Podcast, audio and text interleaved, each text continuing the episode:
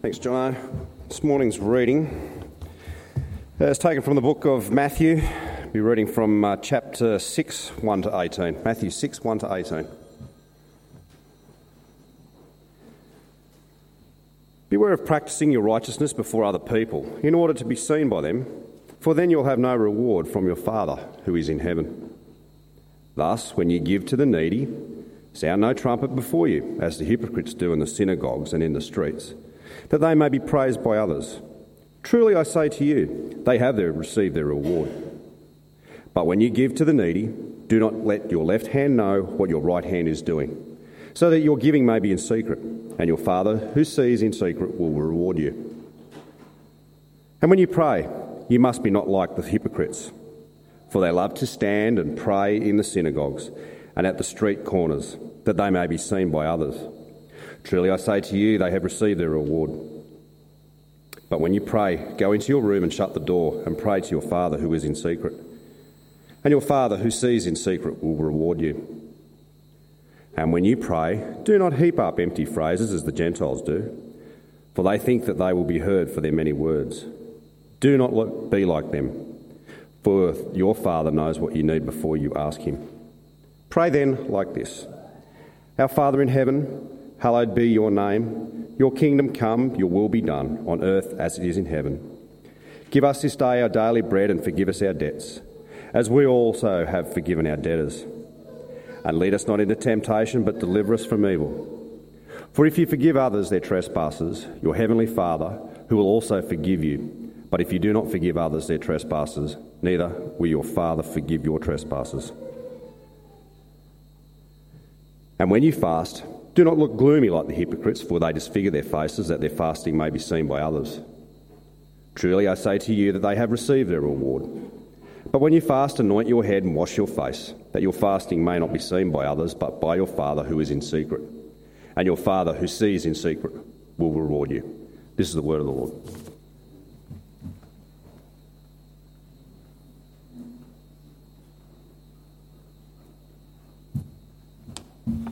Great, thank you, Phil. Good morning, everyone, especially if you're visiting with us for the first time today or joining us online for the first time. It's great to have you with us.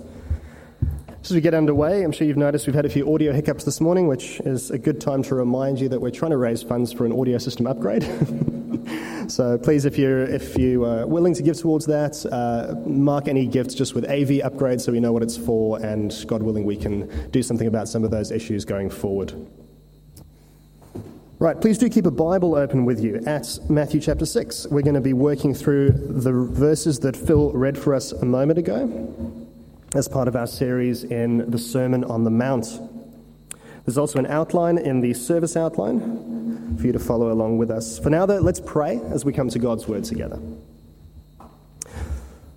Our God and Father, your word to us is what we need to hear. It's not always what we want to hear. And so we pray now that your Spirit would move amongst us to carry your word into our hearts and to transform us to be more like the Lord Jesus, more like members of your kingdom. And we pray this in Jesus' name and for his sake. Amen. Well, as we mentioned earlier, a few of us were at a kids' ministry training day yesterday, and it was a fantastic morning, really a great time together. And it was so important to be reminded what a privilege it is to be teaching kids about Jesus, to be training young people to follow Jesus, to know what it means to know him as their Lord and Savior. I'm sure those of us who were there agree. We can't wait for the next one.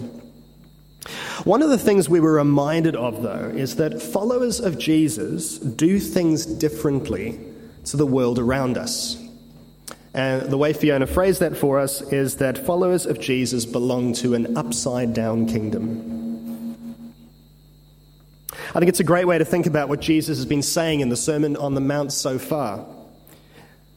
You know, blessed are the poor in spirit, for the kingdom belongs to them. Blessed are those who mourn. Blessed are the meek. To get into this kingdom, yes, you need a righteousness greater than the most righteous people in the world. But it can't be your own righteousness. It's got to be the righteousness of someone who has fulfilled the law for you.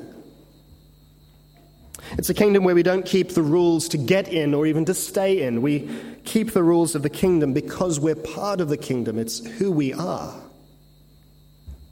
And they're all things, really, that don't make sense to the kingdom of this world. Jesus' kingdom looks upside down. And of course, one day, Jesus' kingdom will be seen for what it is. It'll be seen for what it always has been, right side up.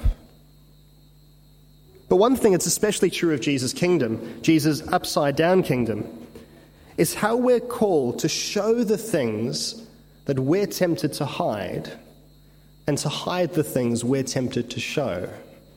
How's that for upside down? Show the things we're tempted to hide and to hide the things we're tempted to show. It's our human cowardice, wrote John Stott, which made him say, "Let your light shine before men," and our human vanity, which made him tell us to beware of practicing our piety or our righteousness before men. And learning to hide the things we're tempted to show is exactly what Jesus is driving at in this part of the sermon uh, that we read this morning. Now, it's a very neatly structured part of Jesus' sermon. Uh, Jesus starts with an introductory statement in verse one, which really summarizes everything he's going to be saying in the next eighteen verses. So verse one, "Beware of practicing your righteousness before men in order to be seen by them, for then you will have no reward from your Father who is in heaven." So that's the headline statement, explains everything he's going to be talking about in the next eighteen verses. But what he does then is he works out those principles using three specific examples. The examples of giving in verse one to four, prayer in verse five to fifteen, and fasting in verse sixteen to eighteen. And as Phil read it a moment ago, I hope you noticed the repeated phrases in each of the sections. Each time it's the same formula. When you do this, don't be like the hypocrites. But when you do, do it like this, then your Father who sees in secret will reward you. Three times. Of course, those points correspond to the headings in your outline if you're following. For this reason, we're not going to go too deep into these particular topics this morning. They could all be sermons on their own, especially the Lord's Prayer. I'm sure many of us have heard sermons or even whole series of sermons on the Lord's Prayer. But knowing what Jesus is getting at in this section, I think, will help us know how we should approach each of these passages and each of these topics for ourselves. And perhaps we can unpack them a bit more in our small groups during the week. Now, I think it's always helpful when we get a statement like verse one in our... It leaves us in no doubt about what we're meant to understand in the passage that follows.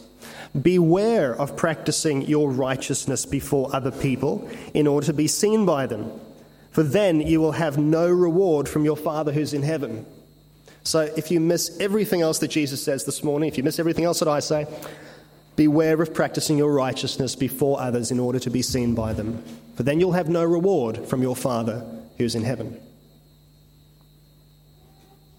Now, of course, practicing righteousness, the practicing of righteousness that Jesus talks about here, it's not the same things that we spoke of at the end of chapter five, the living out the righteousness that he has bought for us in our character and in our attitudes. It's something different. Instead, these are specific activities that we do because we belong to the kingdom. That's why he uses the examples of giving and of prayer and of fasting. These are all typical religious acts which the Bible says God expects of his people. The danger, of course, is that they're done before other people in order to be seen by them. I mean, not so much that they are done before other people, but in order to be seen by other people, to be noticed. That's the danger. And this turns acts of righteousness done by members of the kingdom into acts of vanity done by hypocrites. And the consequence of this, we heard about some consequences this morning in the kids' talk. The consequence is that we lose out on the reward from our Father who is in heaven.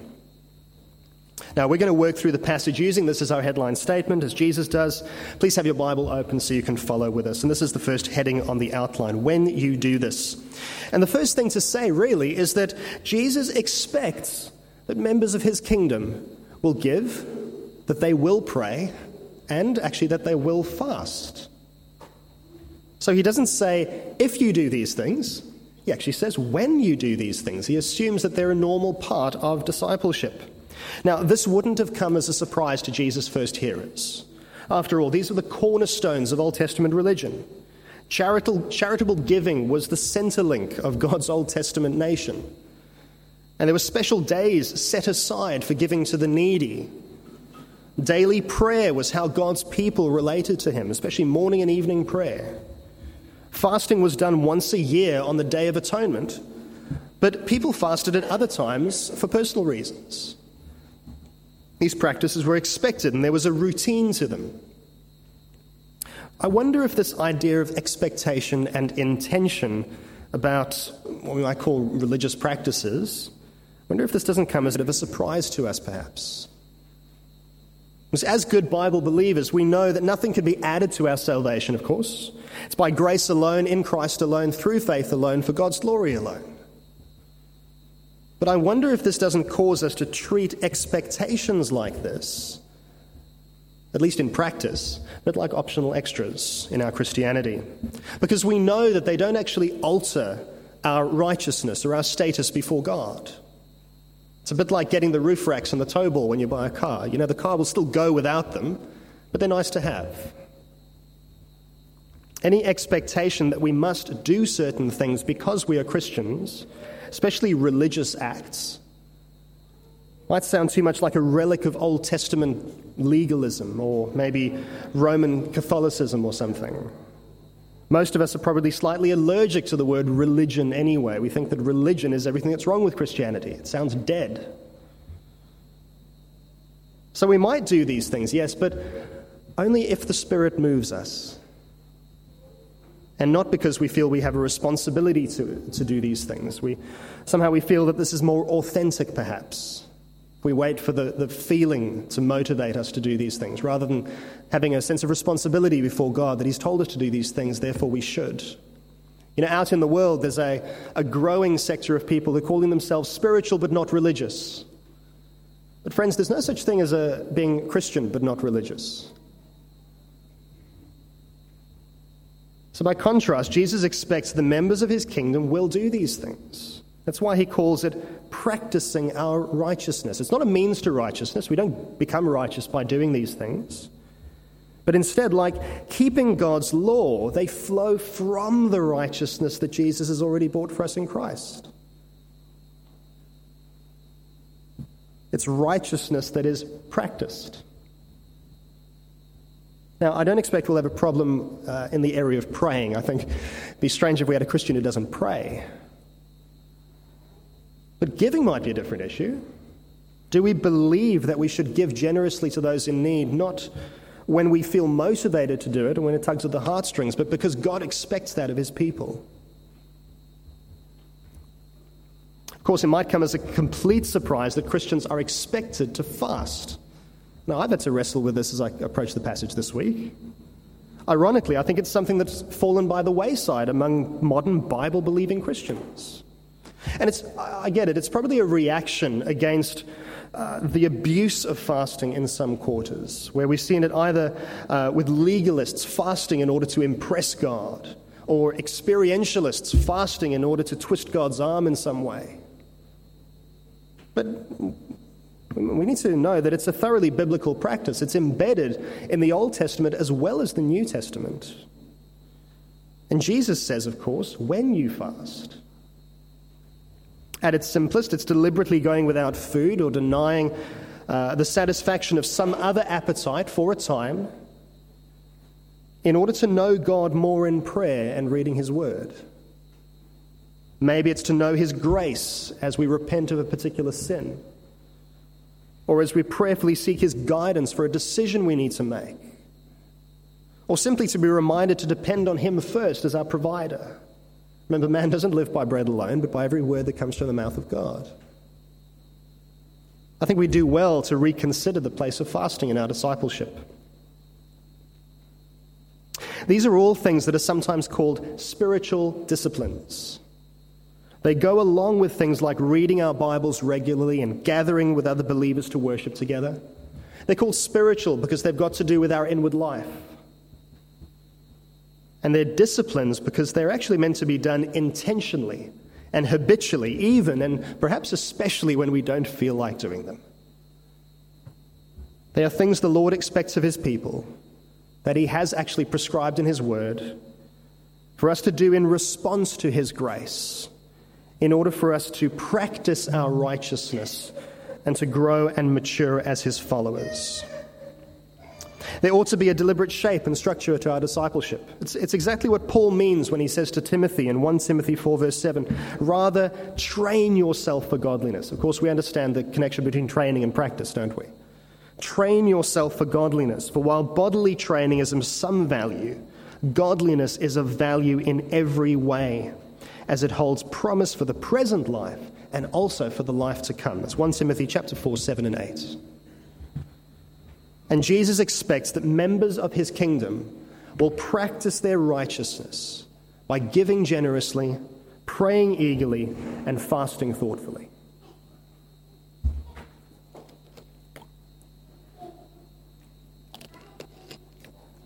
Now, once we're actually over the hurdle of doing these things, I don't think that's Jesus' point today, but I thought it was a point worth making. We face the danger then of why we are doing these things. And perhaps this gets more to the heart issues that Jesus is addressing here. Because we can do the acts. It's very easy to fast, very easy to pray, very easy to give. But if we're doing them for the wrong reason, says Jesus, we will just be hypocrites. When Jesus uses this word in verse two and verse five and verse sixteen, it was far more suggestive, I think, than it is today. Because a hypocrite was a name literally for a stage actor. So it's what they used to call actors in ancient Greece, a hypocrite. It wasn't uh, necessarily a derogatory term like it is today. But it was someone who pretended to be someone else in order to entertain others, putting on a show to get their applause. It's very fitting for what Jesus is describing here, isn't it? It's a blunt description of what our acts of righteousness can turn into, acts of vanity performed for the applause of others. It's scary how easily this happens. Our relationship with God takes second place to the relationship we have with our audience, people who watch us. Maybe we're trying to impress church leadership so they'll notice us. It's putting on a show. Maybe we're trying to impress younger Christians with our knowledge and our experience because we want them to honor us and praise us in a way that's actually reserved for Jesus. It's putting on a show. Or maybe we're coming to church, and I was doing youth ministry training this week with Luke and Marion, and one of the points in the book said, you know how we will sit through the most terminally boring church services in order to talk to that girl or guy that we're interested in afterwards? Maybe we're putting on a show to try and impress that guy or girl we're interested in. Again, it's putting on a show. We rarely put much thought and time into our own private prayers. Maybe we rarely have a daily quiet time on our own, reading our Bible, praying. But when we're with our small group, that's when we pray long and eloquent prayers full of spiritual language and theological phrases. We're putting on a show. Or we make personal sacrifices for the sake of the gospel, but then we quietly drop hints about how hard it is to have given up so much. This is basically what the hypocrites were doing in verse sixteen, disfiguring their faces that their fasting may be seen by others. Oh, I'm so spiritual. So hard, but I'm so spiritual. Again, it's putting on a show. I once served at a church that had plaques everywhere. They were on the sound desk, on a flower stand, on a coat rack. Things that were given apparently for the for the ministry of that church. But of course we must never forget who gave them, especially now they're dead. What happens to never forgetting Jesus? And you know, Jesus knows us so well. He knows that even if we manage to avoid doing these things in the sight of others, that we can still be hypocrites.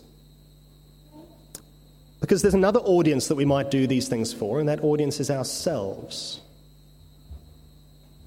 We do these things quietly, yes, but actually in order to impress ourselves or congratulate ourselves. That's why Jesus actually says in verse three, when you give to the needy, do not let your left hand know what your right hand is doing, so that your giving may be in secret. It's even hidden from yourself.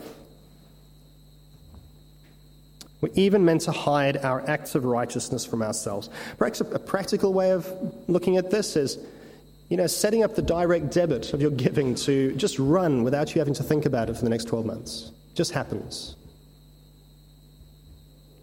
But Jesus takes it one step further still, because, my word, he knows us, doesn't he? Even if we manage to avoid practicing our righteousness in order to impress others, even if we practice our righteousness to avoid impressing ourselves, we might still practice our righteousness in order to impress God.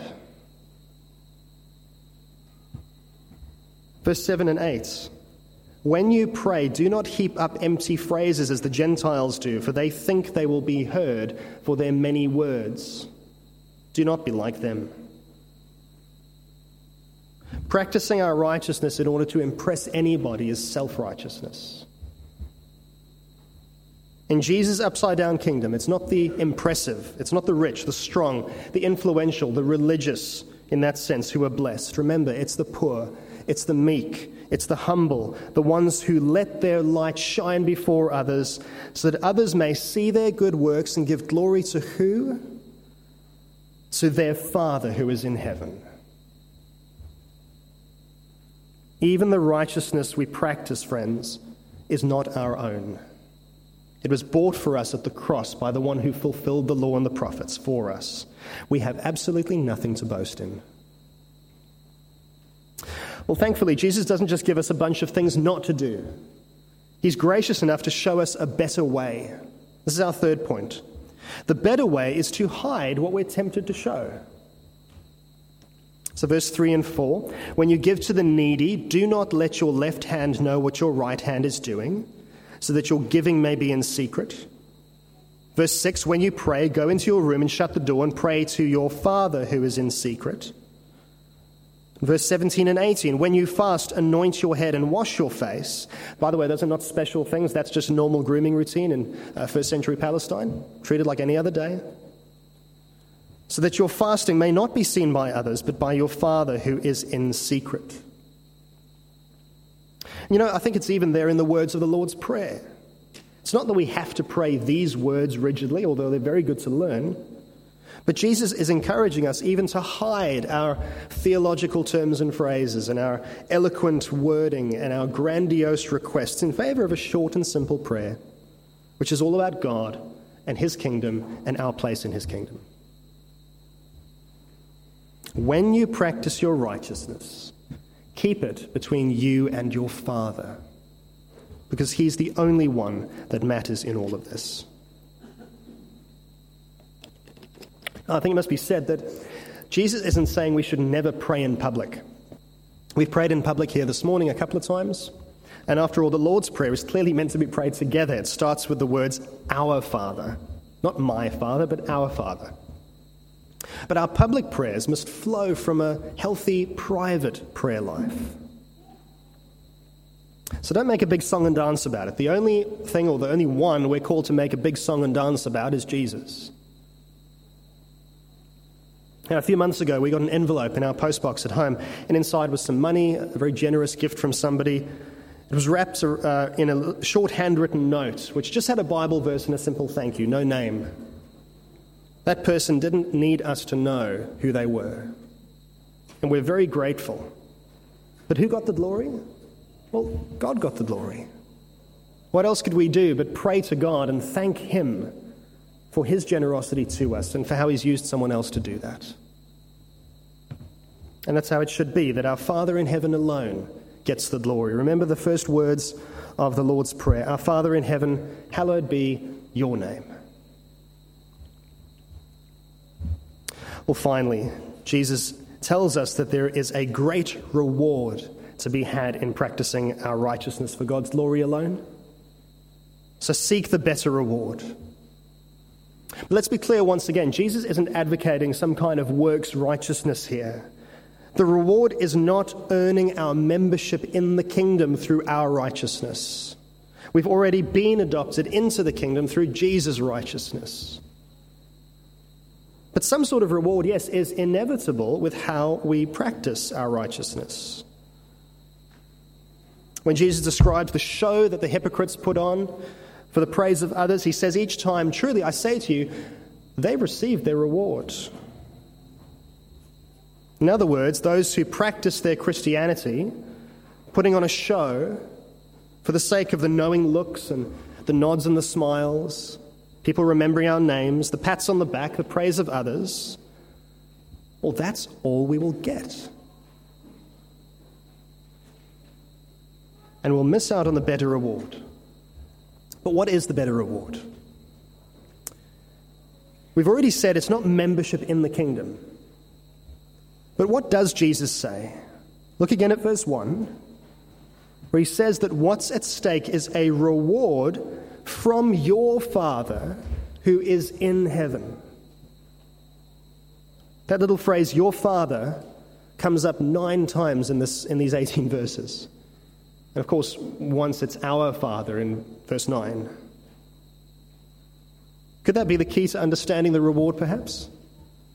I, I certainly think it is. I think it's exactly the reason Jesus puts the Lord's Prayer in here. When we practice our righteousness in secret, friends, in a way that only the one who sees in secret can see,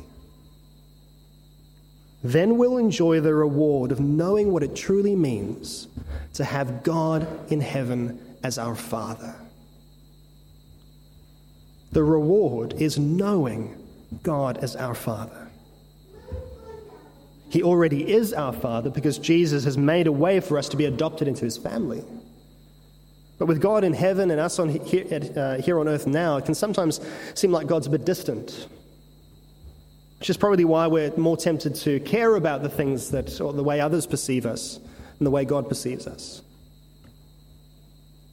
But practicing your righteousness in a way that only God can see, says Jesus, means you'll have the reward of knowing God as your heavenly Father, the one who deserves all our praise, the one whose kingdom we belong to, the one who provides everything we need, the one who forgives our sins, and the one who enables us to forgive others because we know we have nothing to lose with him as our Father.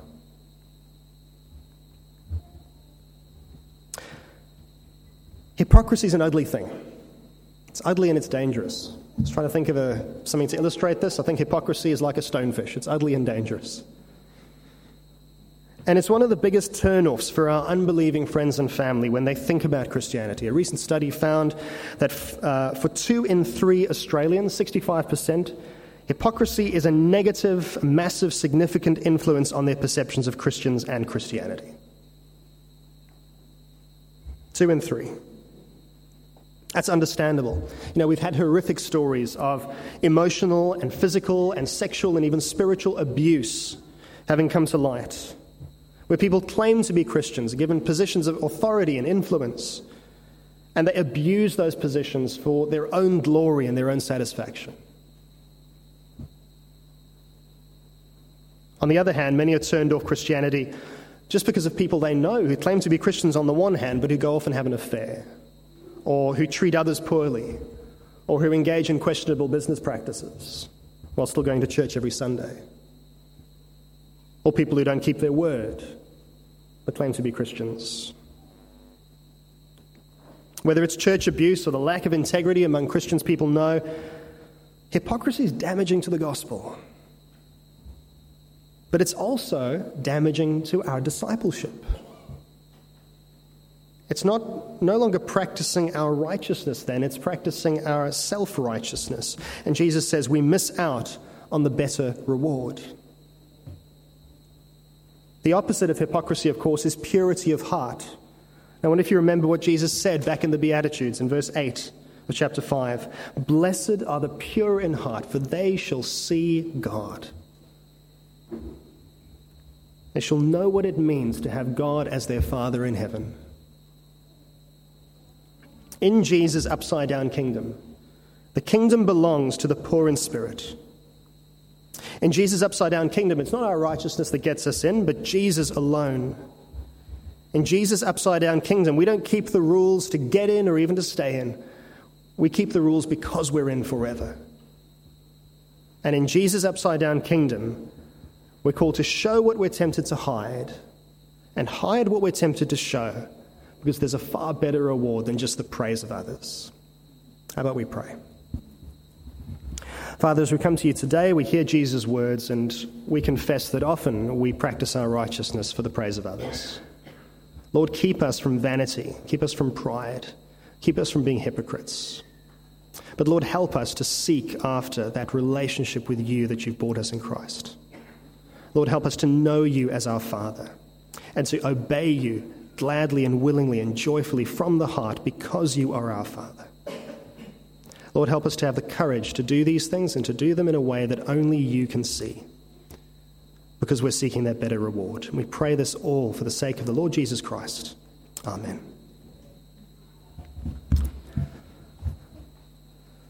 Well, this morning we're celebrating the gospel in the Lord's Supper. A great way to respond to that word this morning. It's a great way, as we celebrate the Lord's Supper together, to remind ourselves that we bring nothing to our salvation except our sin, and that it's all of Jesus. So if you look on page five of the service outline, you'll see some things there we're going to be praying together in a moment, so keep that open with you.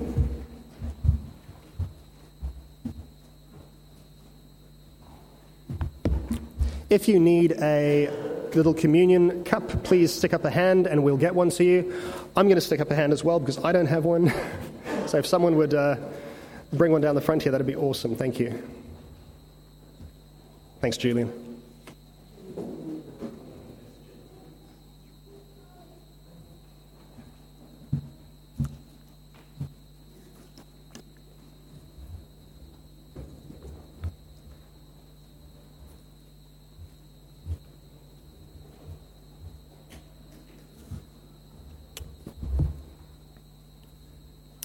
Let me say we welcome anyone who has been, who's trusting in the Lord Jesus Christ as their Lord and Savior, who's been baptized in his name and is not living in unrepentant sin, to join us as we celebrate the gospel together as a church family. If that's not you, you're welcome to be here with us, listen to the Bible read, the prayers we pray, and perhaps take the time to do business with God yourself. Listen to these welcoming words of our Savior Jesus Christ, which he says to all who turn to him. Come to me, all who are weary and burdened, and I will give you rest. It's Matthew eleven twenty-eight. God so loved the world that he gave his one and only Son, that whoever believes in him shall not perish but have eternal life. It's John chapter three, verse sixteen. Hear what the Apostle Paul says. Here is a trustworthy saying that deserves full acceptance. Jesus Christ came into the world to save sinners. And hear what the Apostle John says in First John two, verse one and two. If anyone sins, we have an advocate with the Father, Jesus Christ, the righteous one. He is the atoning sacrifice for our sins. At the heart of the Christian life is an active trust in Jesus Christ alone and in his sacrificial death for our sin. So in this symbolic meal today, which of course originates in Jesus' Last Supper with his disciples, we express and we strengthen our trust in him as we eat and drink with our brothers and sisters in Christ. The Lord's Supper is an outward and visible sign of the grace shown to us in the death of Jesus. So as we share bread and grape juice together, we're invited to feed on Jesus in our hearts by faith with thanksgiving. We're faced again with God's love for the unworthy, and we're strengthened by faith in the one whose body was given and whose blood was shed for us. So I invite you to come then with heartfelt repentance and genuine trust in the Lord Jesus, recognizing the significance of sharing together this way. And as I said earlier, if in good conscience it would not be right for you to participate today, please use this time to reflect on the gospel. So knowing the goodness of God and the times we fail to respond with love and obedience, let's pray and confess our sins together. We're going to use the words at the bottom of page five there and invite you to pray out loud with me. Let's pray. Heavenly Father, you have loved us with an everlasting love, but we have often gone our own way and rejected your will for our lives. We are sorry for our sins and turn away from them. For the sake of your Son who died for us, please forgive us, cleanse us, and change us. By your Holy Spirit, enable us to live for your you, and please you in every way, for the glory of our Lord Jesus Christ. Father, we thank you for these gifts of your creation and pray that we who eat and drink them in the fellowship of the Holy Spirit, believing our Savior's word, may be partakers of the benefits of his body and blood. In his name we pray. Amen. Well, on the night before he died, Jesus took bread, and when he'd given thanks, he broke it, and he gave it to his disciples, saying, "Take and eat. This is my body, which is given for you. Do this in remembrance of me." After the meal, he took the cup, and again, giving thanks, he gave it to his disciples, saying, "Drink from this, all of you. This is my blood, shed for you and for many, the blood of the new covenant, for the forgiveness of sins. Do this as often as you drink it in remembrance of me." Well, we're going to enjoy the Lord's Supper together now, and if you peel back that cellophane on the top, it'll expose the little wafer. And invite us, as we hold these elements in our hands, to eat and drink in remembrance that Christ died for us and feed on him in our hearts by faith and with thanksgiving. So take and eat this little wafer, remembering that Christ died for you, and feed on him in your heart, thankfully, by faith.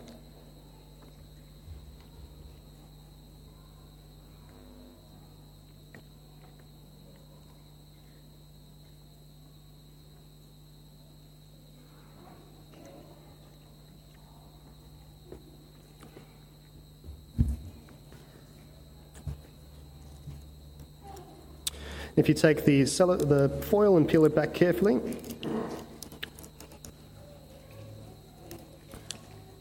drink this remembering that Christ's blood was shed for you, and be thankful.